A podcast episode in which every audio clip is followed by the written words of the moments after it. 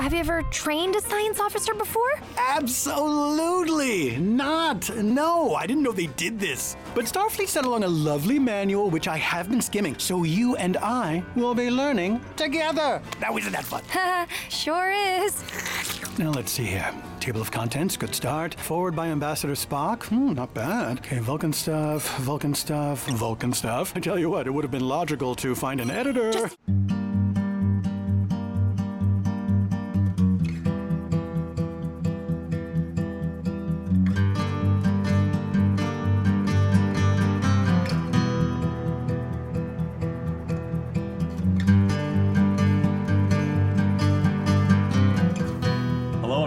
to Strange New Takes.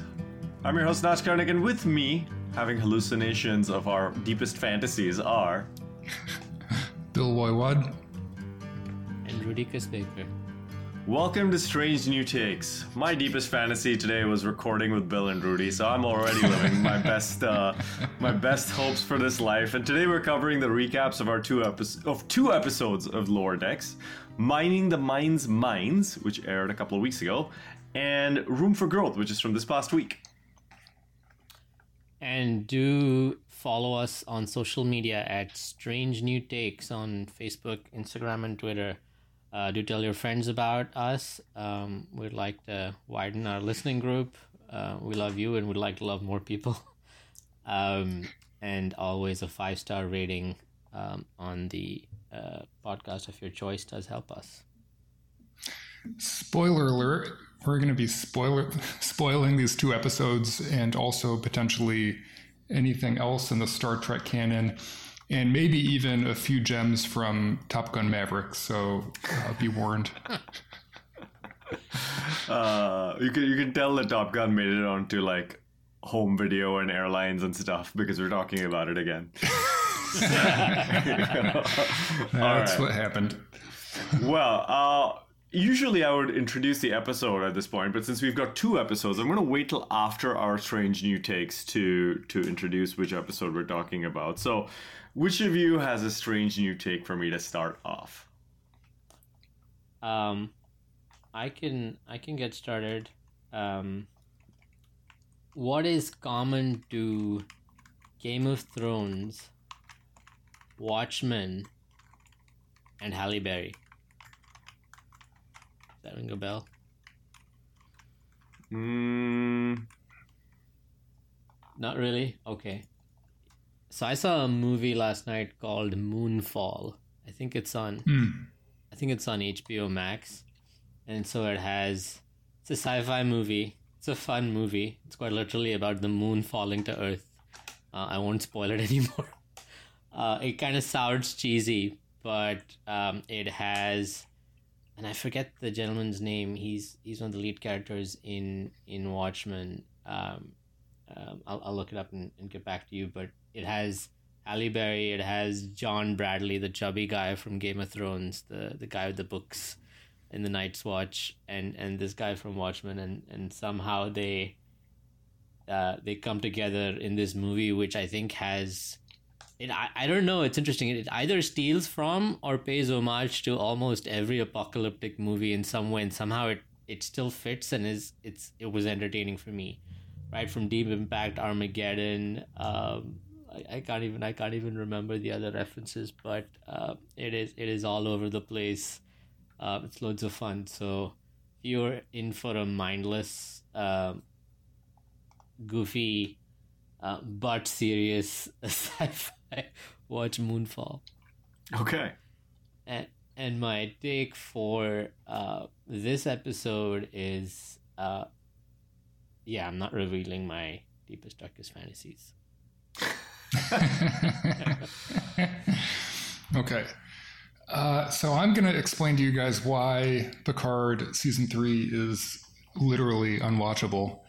And it all has to do with Worf's mustache. you see, you see, Worf is supposed to. Okay, there's like uh, the Hitler mustache, right? The toothbrush mustache, and then Worf's mustache is like the opposite of that. It's like just the corners, it, but then it's open in the middle. That's the way it's supposed to be. But in these new new images of Worf that I've seen from Picard season three, he has a full mustache. So yeah, it's a it's a, it's a disaster. So what you're saying is is that his his mustache uh you're you're assuming that his mustache prior to Picard season 3 was not a result of shaving it was actually his hair grows anti-Hitler like the opposite of the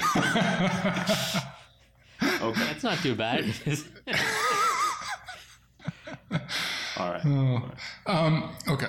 And you know, for these episodes, I don't know. I mean, Lower Decks. I love Lower Decks, and it's such a um, such a love letter to um, TNG. Um, and they're also adhering to the um, important TNG tenet of never having any character development. I mean, I, I'm kind of serious when I say that. I mean, you know, it, which is fine. You know, they're just going to end up back in the bridge, or you know, if there is something that that persists into the next episode, it will be resolved in that next episode for sure. Um, you know, so I, I, I don't know. I think that's. I think we can just expect that, and for the duration of the show's run. You think you think like it, like the Simpsons? It'll be like you know we'll be watching this you know twenty years from now, and it'll still be twenty three eighty two, and uh, There's still ensigns. Yeah. yeah, uh, it's the same. It's the same Cerritos mission. Um, yeah, uh, let's see. For I guess I'll give my my first strange new take will be a little bit of a PSA with some personal implications, which is that if you find yourself in a situation where you cannot keep fluids down, uh, go to the emergency room or a place you can get fluids right, like IV fluids, right away.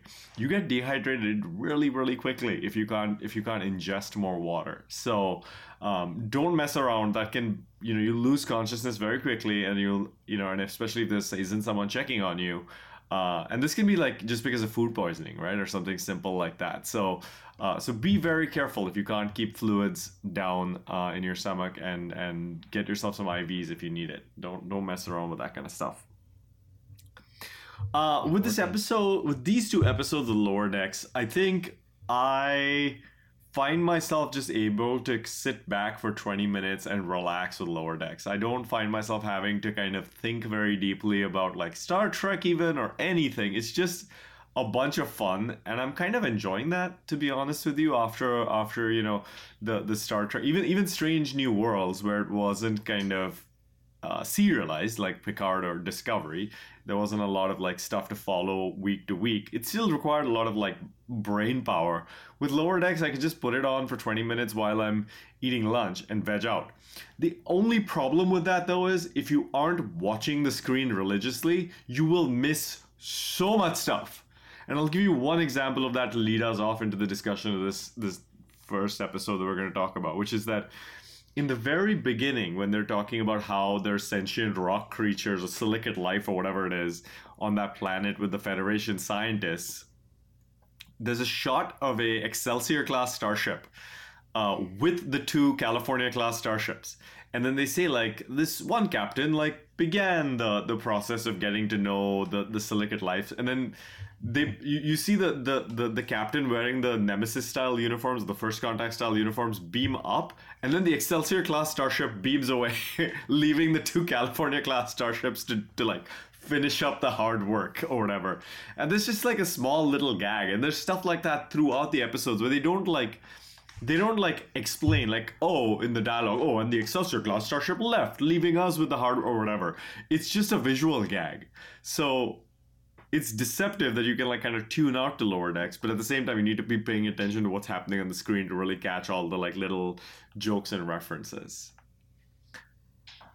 So yeah um that that's that's my my lower deck strange you take. And so anyway we're to talk about two episodes here. Before the break we'll talk about the first one. After the break we'll talk about the second first episode we're going to talk about is mining the mind's Mines it's episode the third episode of the third season of lower decks it first aired 8 september 2022 it's written by brian d bradley and directed by phil mark Sada, sagadraka S A G A D R A C A. Sag- Sagadraka. Great name.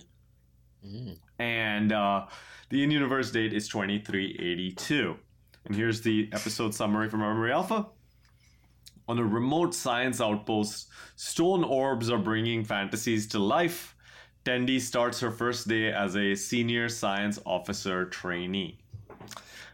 Uh, so jumping into the discussion here, the first thing is this is the the the trope of the Federation scientists like doing wacky stuff on some like distant world, which we've seen in TNG and a bunch of other Star Trek. You know, you just have these scientists off uh, off trying to find something, and in this case, they are they're turned to stone by their closest fantasies.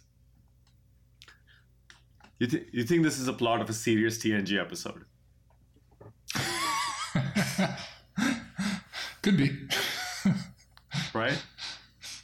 I don't know. I mean, outside of pointers to any particular episode, um, I kind of found it funny as a theme throughout this episode where they're hating on scientists and and it's almost like in in in movies it's a little bit the other way around where like science heavy NASA is always hating on the military for space stuff. this is like the uh, the extreme opposite. I, I mean, I guess you can say that NASA is NASA is closer to the Federation, or, or rather closer to the to Starfleet than than the military. But but uh, it, it, was kind of a, a reverse take as compared to uh, you know sci-fi movies in general. What do you guys think? Yeah, I, um, well, first of all, to be honest, you guys, like this episode aired two weeks ago, and which is like it's kind of fuzzy for me. but I, am just being honest.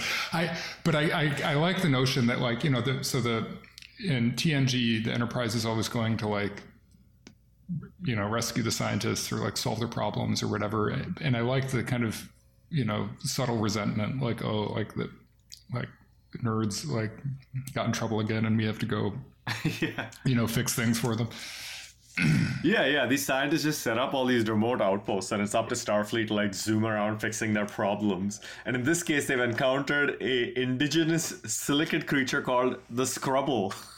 The scrubble. And started turning the scientists into statues. Um i i mean I, I like the idea also that that like they basically take this plot, but the plot basically serves. I, I think this is this is a, a, an interpretation. Like it's a good good way for us to see how Lower Decks interprets its place in the Star Trek universe, which is taking really serious Star Trek plots and making them just the setup for hijinks.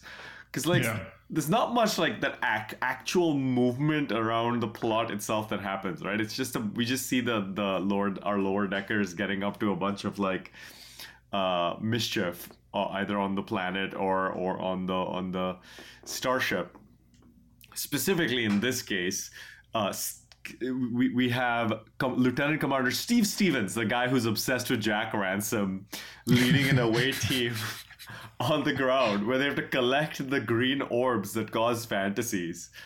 So, so specifically, the hijinks in this episode are mostly around the, the various fantasies that the lower deckers come up with. Which, I, I mean, I gotta say, like they were, they were pretty creative. I, I mean, the first one was kind of just like I feel like this season Lower Decks is seriously leaning into the callbacks, and like the first one was like the ultimate, where it's just like apparently every Starfleet engineer dreams of Leah Brahms. Yeah. who was who was by the way voiced by the same actress who played her in um, oh wow in TNG Susan Gibney. That's awesome. So, so, do you guys remember who Leah Brahms is? Yeah, of course. Yeah, the Geordi situation. Um, I so actually... he he Jordy Geordi creates a hologram of her to help him with an engineering problem in one episode. He falls in love with the hologram, and then the actual Leah Brahms shows up, and Geordi's like, "Oh, maybe I can like hit on her," and then it turns out she's married and really unhappy that he's fallen in love with a hologram of her. did did I, I don't quite remember as well, but did did the others make fun um, Rutherford a lot uh, immediately as soon as they started seeing it. I think they did, right? And they did, and, yeah. And so, um, honestly, I felt that was that was the most believable and th- they worked their way up through the different fantasies right that was the most believable fantasy and and then uh, as you said Nach, like it's it's not something that you really have to pay attention to but the writing is is still very logical and it's it, it's like growing like the, the plot builds uh, on itself where as soon as you see this you're like oh i wonder what the other people's fantasies are. And and you know and and then as they're like picking up the orbs and putting them into this one central bucket with all the orbs together you look at that you're like yeah that that doesn't sound good. It's gonna topple at some time Yeah. so there's this growing sense of anticipation that that pulls you in. Um and so even with such simple like structures and and animation you can make a plot interesting and and and keep people excited. So i really like that. And then and then you know once things really get crazy it's it's um all over the place. But but the build up was really nice i felt in the first uh, 5 or 10 minutes Yeah, they, they, they add a sense of tension by saying, okay, we're going to compare ourselves against the crew of this other Cali class starship that are working really fast. So we're gonna we're gonna speed up ourselves, and and then of course you know Steven Stevens Steve Stevens is like, what are you doing? Like, why are you working so fast? And they're like, yeah, those guys said Commander Ransom sucked. So and that makes him go like extra hard. Um, I I enjoyed I enjoyed also seeing that Mariner's fantasy is basically commitment. it's Jennifer like wanting to commit and call her uh and, and have like a house and stuff. Because I we Uh, heard we heard at the end of last season that Mariner and Jennifer were gonna have some sort of relationship, and we didn't know how that was gonna play out. And this I feel like is a good version of that, where it's just like kind of low stakes. We're not actually seeing their relationship; we're just seeing how it kind of influences what Mariner uh, manifests on this planet. Yeah. Yeah, and and it's it's a great leveler of sorts, right? Because if you look at the group, the lower deckers, the four of them, right? Um, hmm Mariner is is kind of cooler than the rest, right? The rest are like really geeky and, and dorky and, and less physical and and scared and less brave. But and so it sets up it, it, it nicely sets up, you know, almost like a bunch of friends from different groups um, or, or different different levels in high school, but then but then the fantasies are like a great leveler, right? Like Yeah. i- i- it's deep dark inner secret. So when they start, when she's really embarrassed about her fantasy, it, it, it it's really funny because the other two have a ball with it. So um, I I like I like the fact that the only other way that they've tried to level Mariner with the others is like she's out of nowhere completely unreasonable. She's super fit and super like smart, but then suddenly unreasonable or whiny or angry at her mom. But but this was, um, this was a more like like a, a refreshing way to level her with the rest. It was funny. No, I really like that perspective. It's like, yeah, she she's she, it is otherwise kind of like she's just you know the the de facto leader, but they find these the ways to kind of give us some laughs at her expense. What did y'all think about the um the other crew? Um, like there was this sense that it obviously starts off with, you know, oh we know you guys and and and I've I've always thought about you know these guys do so many crazy things where they were they infam- infamous across across the federation across starfleet or at least across california class vessels and and that's how it it's set up in the beginning and and and it was quite believable. I i totally didn't expect it to you know turn around like it did later on in the episode. Uh did, did, did y'all feel the same way that that oh you guys are infamous for being klutz and getting yourself into trouble all the time? Yeah, I was also surprised by it.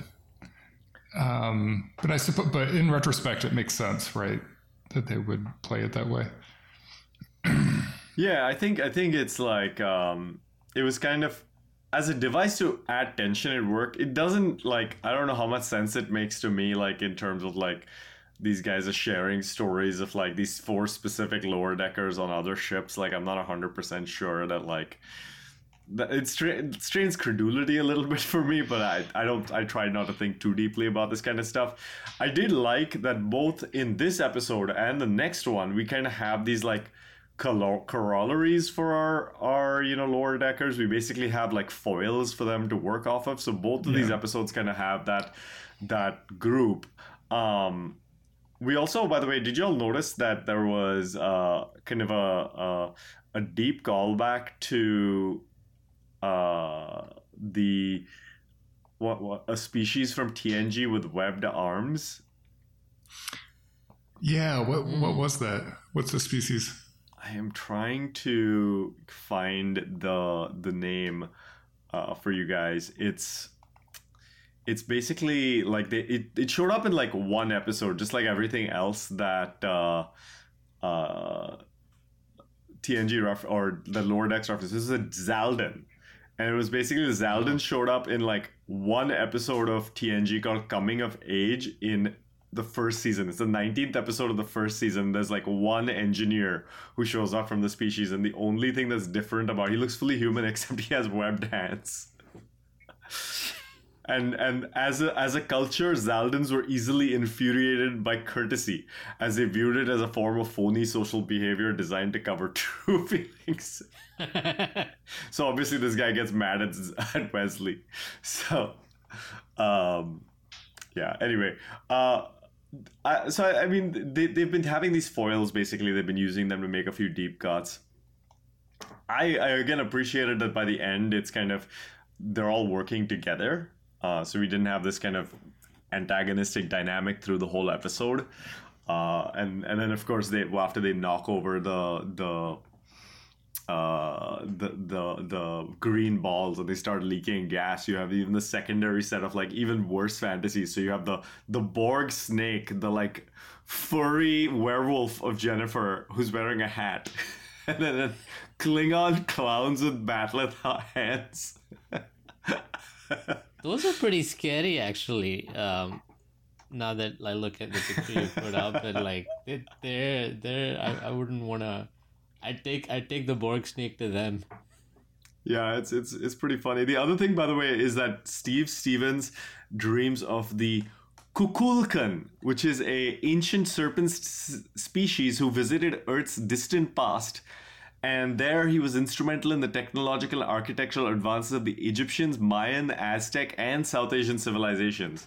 This is, of course, from the animated series. So that that like Oh, yeah, that's where it's dragon-like creature that comes and bites Steve Stevens is another deep cut from Star Trek lore. So, um, meanwhile, while all this is happening on the planet, on the ship, Freeman is uh, is arguing with the captain of the the other uh, California class starship about who's gonna take the the ceremonial rock that's been given to them by the Scrubble, because apparently this this like younger captain uh, is making all these like disparaging references to Freeman's age, so.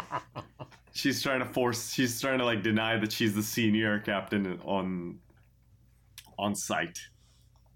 And, and and there's there's like hearsay that that he's he's um been uh, been selected or, or being considered for a promotion to a galaxy class uh, uh, starship or something like that or get his own Uh-huh. captaincy um so yeah she's super pissed off and and and that kind of takes us back to like you know is freeman gonna end her career here in california class vessels and it was um, at the end of the last season, or maybe even the season before that, I don't remember, where she was like, she wanted to get out, but she wanted to move on, but then she felt that the best way to fight the Federation or the rot within the Federation was through these California class vessels as a captain. So it it's a nice it's a nice connect back to, you know, she's she's kind of not doing as well for her age as some others are or there's always going to be people who are doing better than you that are younger and um you know in in terms of comparing to reality as well. So um that, that was that was a an interesting take. They didn't they didn't touch too much on it right? Like her emotions as such it went into the the comic anger of them just fighting uh, um, uh in, in terms of who who should take that that offering. But I, I felt just for a bit that, that that was that was nice, and maybe they should touch on that to make it a little more serious in the future. I guess uh, her age and and her still commanding lower class vessels. Yeah, I, am I'm going to riff on this for a second and make a serious point. So, like, Freeman is like not a good captain, right? So, so it doesn't make sense that she would be promoted or that she's even a captain in the first place, really. Um, and I think that's one area where Discovery has struggled, right? Because the, at least in the first two seasons with Burnham, they're trying to do something, you know, where the protagonist is not the captain, right? Right, right. and I think I think that's hard to do, right? Especially in like a Star Trek. Um, you know, I mean, if you're if you're serving under Pike, right, then Pike is a star, right? Because he's awesome. And then with like Lorca, it was kind of the same, right? Except then we figure out later on in the season that he's actually like a bad guy or whatever. But I think the better way to do it would be um, to to uh, maybe make the captain like chaotic neutral or chaotic good, kind of like in um, police procedurals or like X Files with Skinner. You know, sometimes Skinner is like an advocate for Mulder and Scully, but sometimes he also like works against them, and you really it's like a coin flip, right? You really don't know. Um, or like the I forget the the lieutenant's name in The Wire, right? But sometimes he's like helping McNulty, and other times he's trying to shut down the investigation. Um, I think that's probably a, a, better way to do it than the way they approached it in Discovery. But with Lower Decks, it, it works perfectly with Freeman. She she has to be kind of clueless and incompetent, right? Mm-hmm. It wouldn't work if she, you know, otherwise. Yeah, and I mean, her bridge crew aren't like a whole lot better with like Ransom and Shaxs. Yeah, right. I, I was gonna say I get what you're saying, but I don't think anybody else is even nearly sensible enough to take command of that uh, that ship on in the you know bridge crew and anywhere else. Um, No, no, not at all. Um, speaking of which, we do have the next level of command training being given to Tendi in this. So she she might she's she's basically getting trained to be a senior science officer, and she's really excited to see who she's been assigned to, and it's Migleemo. Which will never get. I mean, it'll never get old seeing him seeing a bird wearing a suit, kind of. it's also a very nice um, very nice take on on reality and how people are put in positions to coach others when they have absolutely no idea what it takes. It's like, oh, let me just open the book and, and, and we'll do it together. Yeah, she's like, "Have you done this before?" And he's like, "Absolutely not." but I have this manual, and then he starts flipping through like he's never read it before. oh, it's really good. It's really good. And his advice to her basically is, "I need you to go and interrupt the captain, and that's it." Uh, which actually works by the end. Um, it also is like we find out that Tendi's real mentor in the ship is still Dr. Ta'ana, uh, and that that's who she gets advice from, which is kind of heartwarming.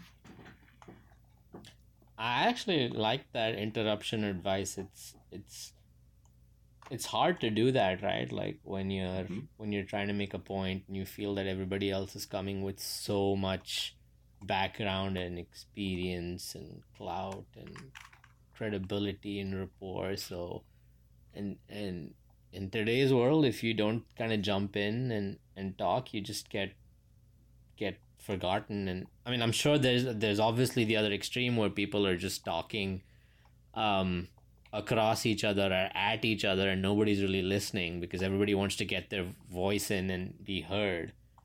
Um but I, I don't know. I guess I guess there's these like little lessons that they have throughout as well in terms of how to deal with life. In previous situation you had um a, couple of uh, the previous episode before this was Boimler and and you know being too hesitant to try out stuff and then going on the other end of the spectrum and trying everything out. So I, I like these bits and pieces of life lessons that um, w- one can associate with. And and I think that's the thing. Like they're not disrupting the structure of the Star Trek universe here, right? They have one ship of doofuses, but it's not like Starfleet's like manual to train people is broken or anything like that. Like there there's still like real values. The the the integrity of the universe's morality, its values, it's all intact. So they're not bending those fundamentals to make the the comedy here. Yep, and then like you know, you may think that people are the other lesson around. You may think that people are out to get you or they don't know you, but they actually are just quite like you. Um, you know, with the two crews, right? They, they, there's they, they kind of misunderstood each other, and then you kind of work together and figure stuff out, which obviously happens in in in true tradition, where somehow they like solve the whole thing in in in less than five minutes, right? And that gave uh, the whole uh, il- uh, hallucination thing and the collusion between the scientists and the indigenous species. Which which which is revealed um, by the rock being smashed. And, and there being a little starfleet device inside and and the lower deckers on the planet have gone into this cave and found out that basically the starfleet scientists gave the scrubble technology to read everyone's minds uh, and and produce these hallucinations. Um, I I'll be honest with you. I thought that the the the kind of overriding. So I think that there were good kind of elements, funny elements in this, like the fantasies, the the like making fun of Federation scientists, the lessons that you the like earnest lessons that you were talking about, Rudy. But I thought that the plot itself was kind of weak. Um, you know, like it didn't really make any sense to me that the Scrubble and the scientists were colluding with one another. Um, and the other thing and, and like the motivation for that like okay now they can like place a bug in a captain's office and then hear secrets like it didn't make any sense to me uh really speaking and it didn't uh, as like something that might occur I, I agree. I also found that to be somewhat implausible. I didn't understand the motive. Yeah, it's like what they want to put a bug in the captain's office. It seemed weird. I, I think the collusion side of it was an interesting take um, that they didn't execute well, right? Like you could probably maybe not scientists, uh, but but these guys, scientists, colonists, are, are driven by personal desire and and you know it's hard it's a hard life and you're out there by yourself and, and sometimes you know you you get you, you get you get affected by things like that so i think there was enough there to like um make an interesting plot but you're right the execution was oh and they're just going to take all the information and read your minds and then sell secrets right that just happened very quickly that was kind of clapped together patched together in the end um Yeah, yeah. Then just while while we're while we're on um, things that maybe some of us didn't appreciate as much, I'll also add that the, at the end I didn't understand the whole like button about. Oh yeah, except in the stories, Boimler is a robot and like a sco- little robot, and everybody laughs. I was just kind of like, eh, as a button to the episode, it didn't work for me. Like as a throwaway joke, sure, but like I didn't I didn't quite get that reference. But anyway, at the end of this episode, everyone's it's happily ever after for everybody, uh, and the Cerritos zooms off into another mission. So we which we should talk about after the break here in a second. Before we do that, I I do want to get your ratings for Mining the Mind's Mines. What do you think? What are we gonna give this one? I'll go. I'll give it um seven point five Klingon clowns out of ten. Which is quite scary actually. Imagine uh, half a dozen of those roaming around. Um, half a dozen and a half, like or like seven point five. So just one battle. I'm gonna. Uh, yeah, I'll give it go a ahead. Go ahead, Bill. uh, seven. Seven out of ten. I want to go a six and a half, just because I want to express a little bit of like, yeah, okay, it was all right. It was all right. Yeah. So uh, yeah, I, I think I think some funny moments, some issues that we talked about, but nothing objectionable at all. Well, let's take a break here. We'll come back and talk about room for growth. Oh, no, no, no, no, no, no, no, no! This says there aren't four rooms on deck one, it's one room on deck four. Only one? So wait, so wait, so who should get it? It would mean being on a different deck, all by yourself. We wouldn't get to have days like this anymore. Even with all the peril, it was really fun just being together. Welcome back to Strange New Takes. Let's talk about room for growth and Boimler's growth mindset. Bold Boimler is back, um, basically, in this episode. Uh, and and so okay, let, let me let me let me give you the introduction since I didn't do that before. So, Room for Growth is the fourth episode of the third season of Lower Decks. It first aired on 15th September 2022. It's written by John Cochran, directed by Jason Zurek, and the in-universe date is 2382. The summary from Memory Alpha: Mariner, Boimler, and Tendi clash with their arch rivals Delta Shift, and the Cerritos engineers go on mandatory relaxation leave. Again, something that work enforced on me: mandatory relaxation relaxation leave. Um, no, they didn't. Not yet, anyway. Hopefully, Yeah. it never gets to that point. Uh, actually, that's not true. I have had uh, a team member at one point, like one of our team leaders, be like, "Okay, guys, after after this point today, I want all laptops closed. I want you guys to go and enjoy yourselves. Uh, you've worked very hard for this one particular project, so we just now that it's done, I need you to go and spend the rest of the day enjoying yourself." So I guess I have had mandatory relaxation leave uh, already. But- Have you ever had that, Bill? No, no. I, I, I, All right, mandatory I wanna know, relaxation leave. Bill, did it- leave this episode now. Go take it easy. Like go to the beach. what if I want puppies? Can I do that? no, no. This is like enforced. Manny Petty. Yeah, Um. Okay. I've I've um I was also trying to think of when I've had I mean there's always that whole um if you don't have like unlimited paid paid time off, which is never really a thing, right? That's that's a trap or a loophole or whatever. Like you never take it, but if you have fixed vacation days, there's a whole bit about use it or lose it, right? So and and I guess that's money, right? In a way, Mhm. indirect money. So you gotta mandate yourself to use it or you'll lose it. So I've done that before. Um, and then you know, when when it gets close to long weekends and it's like the the day before the long weekend starts, there's usually uh, there's like a there's like a manager, a designated manager, personality designation, not designated by hierarchy, who's always kind of comes around. This- was pre-COVID when people were like co-working. It's like, what are you doing here? Go away. It's it's it's start your vacation early, or something like that. So yeah, that's that's those are my experiences. That's a typical boss move, right? Like boss walks down the hallway, sees you at like 501 in your office. It's like, what's after five? What are you doing here? Like, get out. It's like, wow, my boss really cares about me. Thanks, boss. And then he's texting you at like six o'clock, like, hey. hey, I have a question. uh, anyway, well, in this particular episode, the hijinks start because, oh man, the senior crew yet again they have a mask incident. Uh, with Freeman getting the uh, apparently like exactly the same mask that Data finds in uh, in the TNG episode. Uh, the masks. Literally, the episode is called Masks which uh, Bill, you have I, I from, from your reaction, and I brought this up earlier. You have some uh, emotionally charged memories about this episode.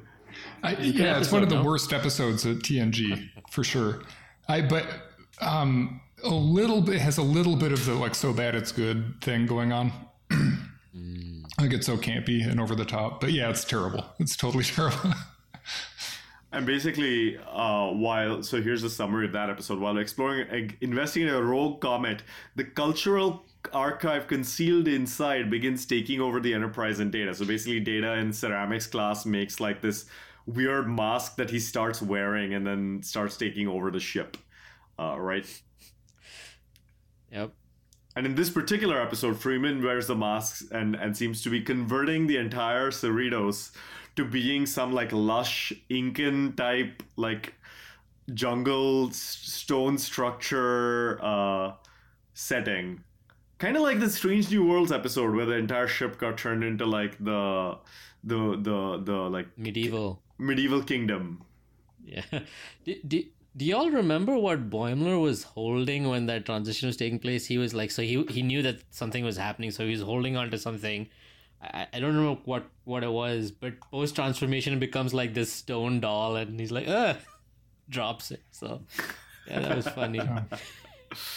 Yeah, and, and apparently they're everyone's getting kind of tired of the close quarters on the on the ship, which I have to say, like there is some like especially in like places where there's like group uh showering context or like locker rooms, there are those guys who like go with towels that are a little like a little like too short. Like, come on, man, you couldn't use the full size towel uh, when you were coming out of the shower. Like, not not that there's anything like to like not you know to be disgusted by or anything, but like, come on, man, like, just just you know use use a size appropriate towel, dude. Yeah, yeah. I, I had a thought, and, and connecting it back to the previous episode as well and other parts of uh, this series.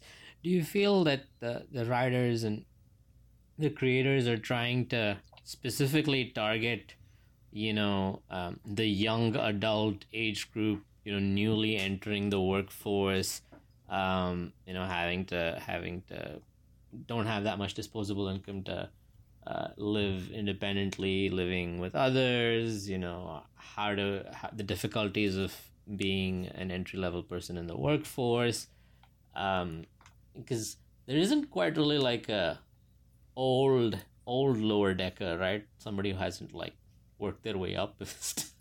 That would be a Happy. great character, actually, though, to introduce Yeah. at some point. Some like old dude who works in like the nacelles. Like, there's that one Voyager episode where there are those like people who work in the nacelles that the captain has like never visited. Tom Morello Oh, from Rage. Against the Machine plays one of them. By the way, do y'all remember this? You re- I remember? didn't know that, about? but I remember No. the episode. Yeah. Uh, so this is uh, like so Voyager had two major guest stars uh, that were kind of weird. One was uh, now the current king of Jordan. Uh, when he was a prince, he was in a non-speaking role because he was a huge Voyager fan.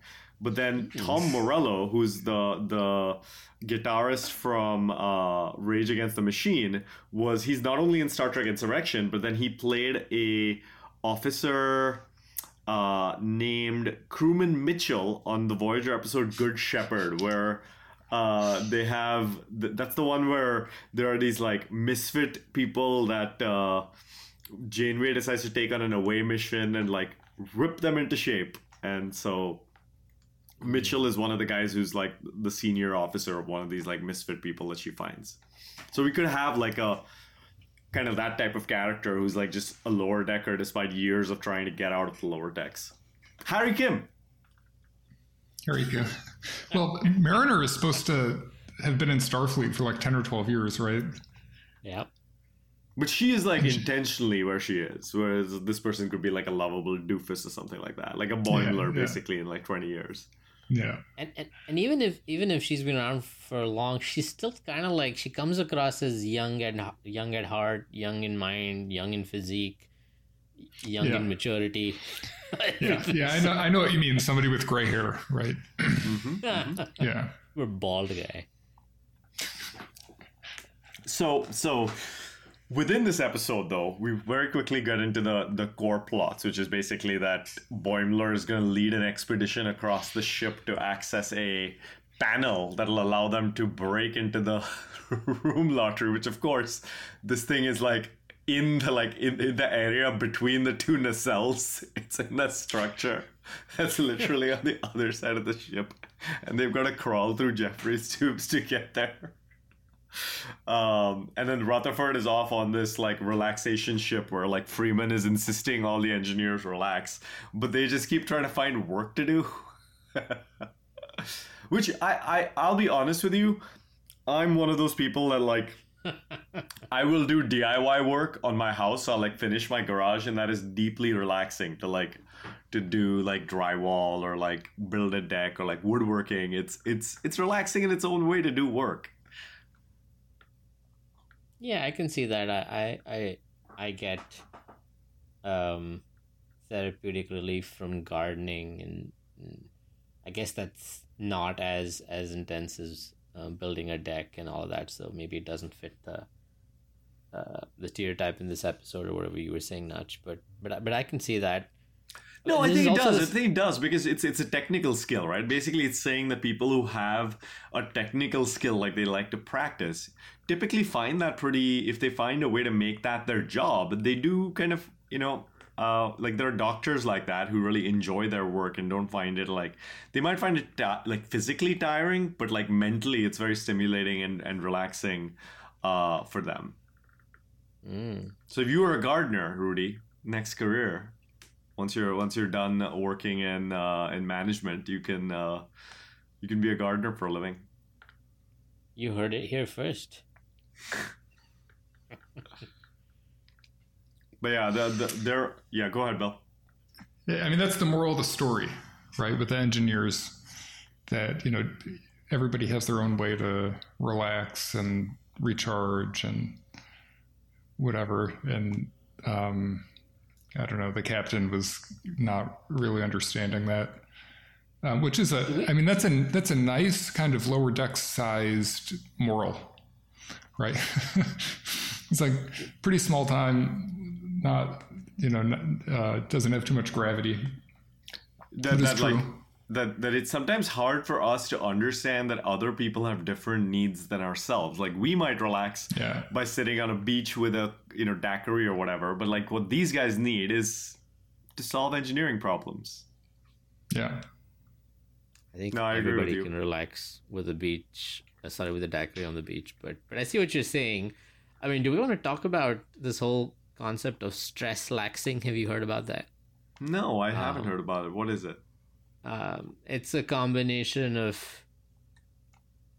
Here's my understanding of it because I haven't really read up on it. It's it's sort of followed me on social media because I- I guess social media thinks I'm stressed. I don't know, but it's like doom scrolling is definitely a part of it. Where if you're taking time out, Mm. whether you're just sort of scrolling into the night, um, and and then falling asleep. Another one is, um, yeah, you take you take chunks of time out uh, to relax, but you sort of feel you're not doing you're you're not doing anything, but you sort of feel you don't feel refreshed at the end of it um, because your mind's somewhere. So apparently, there's you know all these apps and uh, that, help you get away from stress laxing. Um, yeah, it's a term. Stress laxing. Yeah, I, stress lax quite a lot actually. It's especially that like last half hour before you fall asleep, you're just like scrolling for no reason. And if it's probably just better if you turn the screen off and like go to sleep. But it's too hard to do. Yep.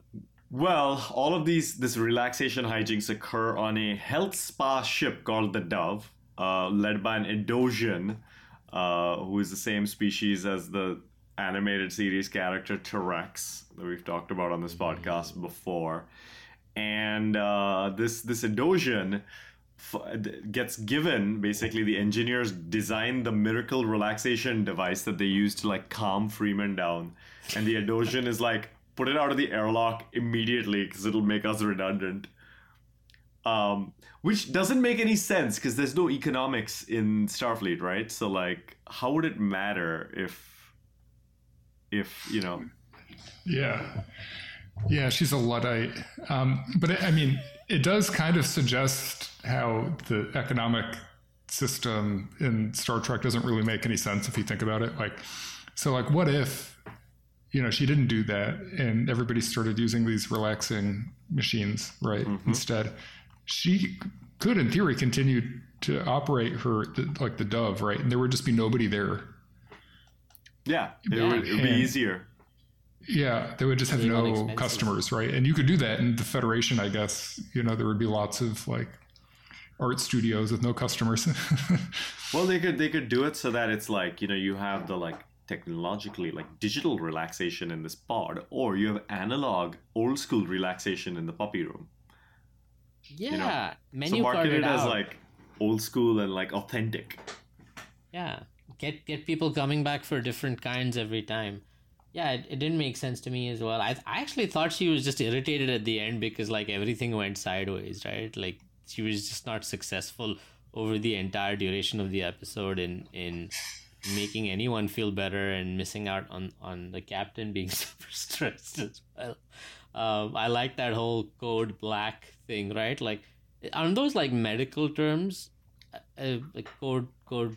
There's code blue, obviously, and code black, if I remember. Yeah, there there are codes in hospitals. Right. There, I don't know if code black is a is one, but Well, so this a this reminded me of uh, Battlestar Galactica, where they have like the the the the operate the hammerhead not hammerhead hammerhead is space above and beyond. What's this this the little fighter in um, I don't know. Battlestar Galactica called? Um the Razors. So they have they have they have the pilots from the Razors flying through this like radiation cloud to lead ships through it, and they have a little patch on their hand that shows their radiation exposure, and it slowly gets black through the episode. Um, and then one of the one of the uh, pilots like swaps hers with someone else's to like hide the fact that she's got a radiation overdose already. oh man, that sounds like something Maverick would do. Yeah. Man, I just got to keep flying. I don't care about the radiation. There's an episode of JAG about that where a pilot lied about his uh, eyesight. So Uh-huh. all sorts of all sorts of references. the reason I went down the medical path is I have this vague recollection of some Grey's Anatomy episode. I didn't watch that many where like a code black is announced and people don't really know what that means, but apparently it's like a like a active um not an active shooter situation, but some kind of situation where there could be harm to like the entire hospital or like a terror terror situation where they find like a bomb in somebody's body or something like that, something weird. So- Yeah. Wow. Like Code code Silver black. is somebody has a gun. Oh, That's real. okay. But I, I'm not sure if they're always the same at all hospitals. Mm. I think that, um, yeah, maybe I'm taking the question too seriously. I'm sure Grey's Anatomy you was need- you need to stress lax. Well, o- o- on the on the on the Dove, they have they have a code black when your your relaxation armband goes from yellow to red to black, and then you need immediate relaxation, enforced relaxation. I, I love that she was using her third arm to chain smoke. I didn't even notice that. How is that amazing. relaxing? That that makes no sense. But but I missed that too. Um, yeah. The the the other thing that I wanted to call out here was, do do y'all feel that when you're really tired, like really really tired, you're so tired that you can't relax. So your mind is like kind of droning and like too tired to sleep or something like that. Is, is that a thing that, that y'all have experienced or heard about? Maybe that's that's what the crew was going through as well. It's like- been a while that I've been in that situation, but yes, I have I have been in a situation where I'm so tired that it's hard to think about sleeping. Yeah, so it's like your your your comfort is just continuing with the recency bias of what you've been doing before. So they're like walking through that door, they fix the door. It's hilarious. Yeah. Yeah, yeah, yeah. Well, we should move on to talking about the trek that Boimler Tendi and uh, Mariner take across the ship, where we get to see some hijinks again. First of all, T'Ana and Shaxs have a crime play sex fantasy thing going on where they load up what looks kind of like the Dixon Hill fantasies, except they're playing the criminals with the safety protocols off. And they're going to commit murder before having sex. To, to, to, to really offend and disgust the hostages, right? Like it's like do the nasties in front of the hostages. Oh, man. Yeah, I thought that was great. And then, you know, Shaxs actually just wants to talk about his feelings. Yeah. I, I died and we haven't talked about it. So any any guesses on on how uh T'Ana lost her tail, right? We never really get to that. It has to be something like sexy, apparently, because she's about to bring it up before they have sex. So Maybe another episode.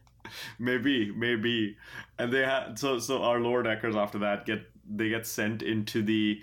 First of all, I thought we were gonna get a re- reference to that like little area in the ship where Ensign Mayweather and Enterprise found where he can like sit on the ceiling. You remember that where he Oh, like yeah. like there's there's this part of the ship where the gravity is like cancels each other the gravity generators cancel one another out or whatever but it, it turns out to actually be the deflector room,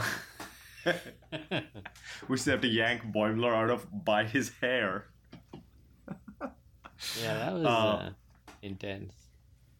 And then they end up uh, be getting into underneath the um, the hydroponics lab where they see the roots. And I I guess you guys didn't notice that there was a Doopler skeleton like hidden in the roots there. I didn't. I missed it. So we've been getting more callbacks on lower decks as time has gone on. Yep, yep. Um, I love the I love the part where they um, where they get uh, I guess what's the I don't know the right term intoxicated by the fumes and that was very trippy and nice. Yeah. Yeah, their eyes, go, their pupils go wide, and they act like Yeah. they're really seriously drugged out, and and Tendi has to basically like chase them out. Of the... Yeah, I could have I could have done with another five minutes of them just continuously tripping because it was there were some fun scenes where one's arms are like really stretchy. I think it's Mariner's arms are super stretchy, and then she's like wrapped herself around like ten times, and yet the arms are able to like caress her face something ridiculous like that. Which I mean, this brings up a good point. Like, there are a lot of these like short jokes, which I feel like could be almost like not an entire episode, but they could be much longer. Like, Lower Decks gives us so much in like such a short span of time, you know? Yeah, yeah. And and I mean, like again, going right to the end, I I really didn't think that they would be duped by those by the Delta shifters. Uh, as in, I didn't think it was a dupe because I felt that there was again continuity in like misunderstanding or having false notions or uh, preconceived notions about another set of people and then finding out they're just like you so i was like ah it's the same it's the same same theme from the previous episode but yeah those delta shifters are um a bunch of scum Yeah, they betray our uh, our guys um, and slam the door on them. And of course, by the way, did y'all get the reference while they're doing the whole uh, uh, trek through the ship? That at some points, I think I forget if it's Mariner or Tendi. They're like, "Yeah, I hope this isn't the room with the like there aren't fireballs in the next uh, area where like there are those sections of like TOS where Kirk finds like areas of the ship where there's like fire and he has to jump over like a cavern and stuff. I don't, I don't remember that. Yeah, there's like a brief there's a brief reference to it in this episode. But anyway, um, Delta Shift does does get the get the lower uh get the I, I'm missing my like language today. What they get the drop on our on our lower deckers? Is that is that an appropriate way to put it? I don't like know. it. Sure. All right. Uh, let's just roll with it. Let's go and with so, it. Yeah. And then so the lower deckers have to like somehow they still get to the screen before Delta Shift, and they they see that instead of four rooms being open for the room lottery, it's one room, and then they decide and it's on to a lower deck. It's like one room on deck four as opposed to four rooms on deck one.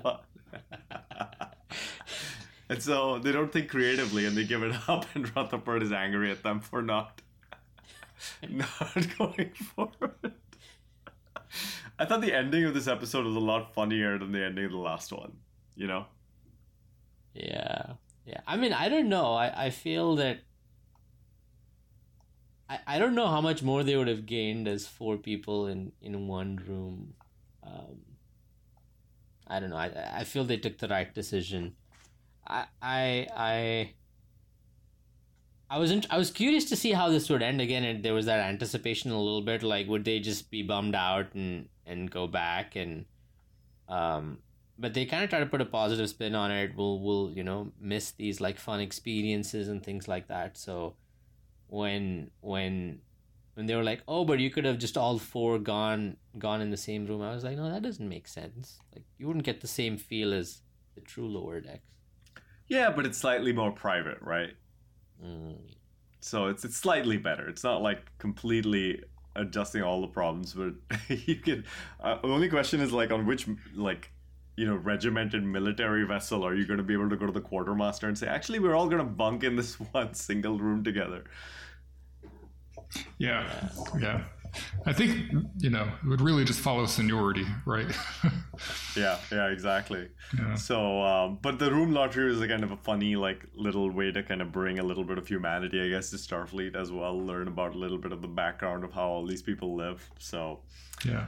um, Yeah, if you if you're gonna think about logic though, which which ship in in the space age or any age, dig- digital age, would have um the the the roster for rooms stored in just one part of the ship, right? It should just be behind a password, Yeah. accessible from any part of the ship. Right, and you need to go there physically. Yeah. yeah, yeah. I mean, this is another classic Star Trek plot, I guess, is like we have to adjust the system, but it's in between the nacelles. so we have to like right. crawl across the ship. And these guys, of course, do it for the dumbest reason. So, anyway, well, let's give Room for Growth a, which by the way, great pun. Room for growth. Uh, let's let's let's give it a a strange new rating. Which of you wants to stick your neck out and go first? I'm gonna give it a seven point five. I will give it. Hmm. I'm gonna give it a seven point five again. Seven point five um, mummified Dooplers. Um, out of ten. Um, yeah, same reasons. It, it had a it had a little bit. Um, it had good humor. Um, there was there were a few logic fails here and there. In in general, I feel it. Now that I think about it, I think Lower Decks can has the right formula, but can do a little bit better on plots, at least in, in these two episodes, right? Like make a little more sense out of it. They've done it before. Um, I'd love to see like more Wej Duj kind of episodes. That was so good. Mm.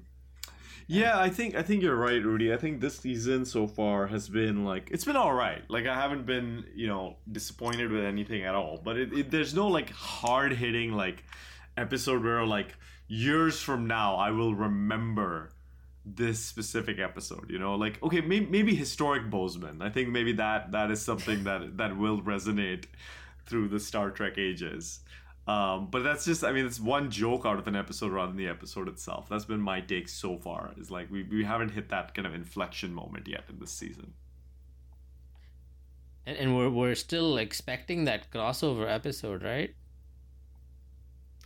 Yes, That'll be in uh, Strange New Worlds next season. Ah, okay, Yeah. got it. So it's not here. Okay. No. that's gonna be really interesting. I I I'm really curious to see how that goes. Yeah. All right. Well, Rudy and Bill, thank you for joining me today to talk about Star Trek. I'm excited to be back on the podcast after uh, a little while off for various reasons. I hope uh, you guys were were excited to talk about Star Trek too. Thanks, Yes, Nat. Yeah, always. it's fun. Yeah. Thank you. Yeah, yeah. We loved stress laxing with you. There you go. There you go. All right. Well, I hope uh, Emily and Adam are having a good weekend wherever they are, whatever they're doing. I hope it's a good time. And uh, thank you to you, dear listener, for making us a part of your week. We always appreciate being in your earbuds or your speakers or your car or whatever it is that we are in where you listen. Uh, thank you, Jishnu Guha, for recording our theme music. We always appreciate hearing you strum away at the guitar as well. And uh, special thanks this week to the commanders who are the backups Billup, Steve Stevens, for bringing us just a little bit of levity by how doofusy they are uh, throughout throughout this show. All right, everybody, we'll see you next week. Goodbye. Bye. Bye.